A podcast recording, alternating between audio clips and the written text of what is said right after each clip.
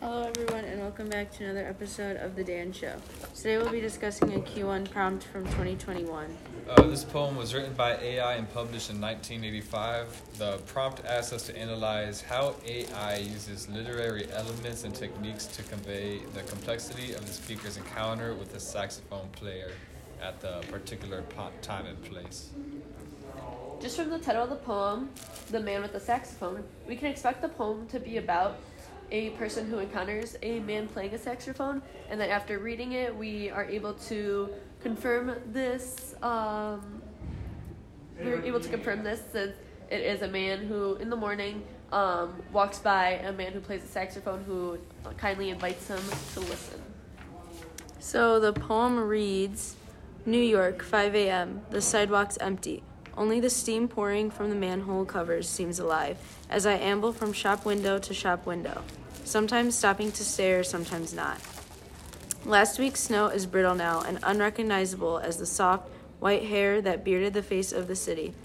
I, I head farther down Fifth Avenue towards the 30s, my mind empty like the Buddhists tell you is possible if only you don't try. If only I could turn myself into a bird, like the shaman I was meant to be, but I can't. I'm earthbound and solitude is my companion, the only one you can count on. Don't, don't try to tell me otherwise. I've had it all and lost it, and I never want it back. Only give me this morning to keep, and city asleep, and there on the corner of 34th and 5th, the man with the saxophone, his fingerless gloves caked with grime, his face also, the layers of clothes welded to his skin. I set down my case. He steps backward to let me know I'm welcome, and we stand a few minutes in the silence so complete I think I must be somewhere else, not here, not in this city, this heartland of pure noise. Then he puts the sax to his lips again, and I raise mine. I suck the air up from my diaphragm and bend over into the cold, golden reed, waiting for the notes to come. And when they do, for that one moment, I'm the unencumbered bird of my imagination, rising only to fall back toward concrete, each note a black flower, opening, mercifully opening into the forgiving new day. Okay. So now let's get into some of the dissecting and planning of what would be our Q1 um, essay. Yeah, uh, I think most importantly, like to point out right away, uh, I think the overall like idea of this poem is having like two contra- two people with two contrasting uh, approaches to how they like perceive their own life. Uh, I guess for example, like uh, the speaker in this poem walks around. He's a quiet person. He values like um, I think he values like not not necessarily security, but like privacy. Um, Like specifically on line twenty, he said, "Solitude is my companion." So I think uh, the speaker values you know quiet um, quiet spaces and privacy. But when he approaches the loud saxophone player, he invites him into this room, which kind of has two uh, contrasting ideas where the man values um, privacy and um, you know peace and quiet, while the saxophone player he wants company and uh, he wants company and uh, noises, uh, you know, to I guess live live with. Yeah. So the occasion, I mean, I think they're literally just meeting on the street, like someone happens to be there um, playing his saxophone, and then it kind of like connects them because he talks about like the noise in the city, and now this is like noise, but it's beautiful. And um, what else?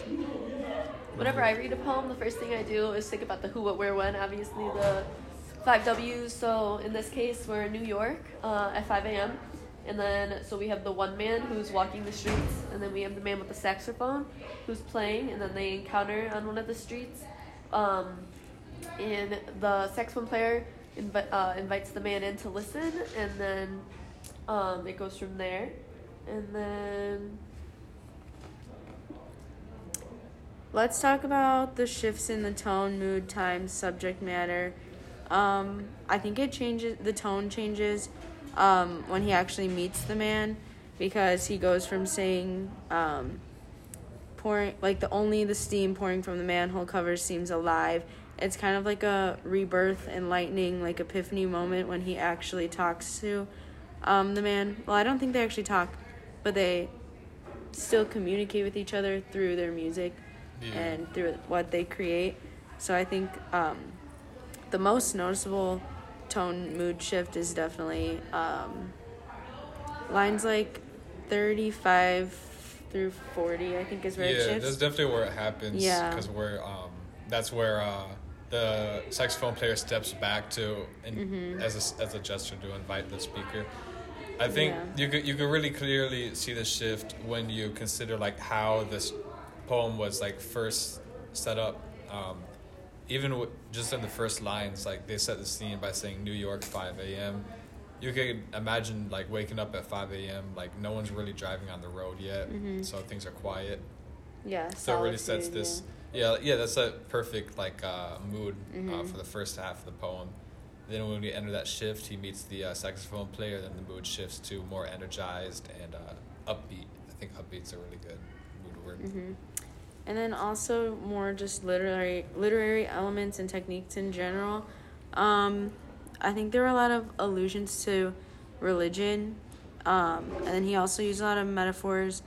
Um, I think the first allusion is when he says, "My mind empty, like the Buddhists tell you is possible, if only you don't try." And then he talks about the shaman. I don't know if I'm saying that right, but and then he he brings it back in line 37 he says once he actually talks to the man he says i think i must be somewhere else not here so it's kind of like he's in heaven Oh, dang, I didn't even That's consider I- that yeah, kind of perspective that's before. what i kind of thought so Yeah. those metaphors allusions um, help show how like enlightening the situation was and how it really did give him life because you know at the beginning like i said before it was lines three through four only the steam pouring from the man- manhole cover seems alive so he's in this like very desolate place and then he comes to life at the end which Yeah. yeah it's the mood shift that, That that has like a lot of validity to it, especially if you look at line forty six. He says, "I'm the um, uncumbered bird Mm-hmm. of my imagination." So that kind of shows you like he's kind of living inside Yeah. of his own thoughts, inside of his imagination. And then on the same note, it's line 49. It says, it says each note is a black flower. Yeah. So, like, those metaphors both show how it's like, Yeah, like- living, growing, breathing, you know? Yeah, then I think I took like the black flower. Or, I don't know what to call it. It's not a simile. It's more like a A metaphor. metaphor. Yeah, I think it like each note a black flower. That means like each note is unique, Mm-hmm. which kind of uh, it shows how it gives perspective into the saxophone player's Mm-hmm. personality because Yeah. It's also kind of dark. Yeah. You know, like a black flower. When do you see a black flower? yeah, that's He what I was could've thinking said, like, a- too. Yellow flower. No, it's black, but it's a flower, so it's beautiful. Yeah. But it's black. So it's just very it's unique. It shows the duality, the dichotomy of like the city life, you know? Yeah, it's like, like it's so movie, too. alive and you're so connected to people, but you're also yeah, so isolated. yeah, Also, another section that um, is packed with meaning is um, when they talk about the man with the saxophone when they first met on 34th and 5th.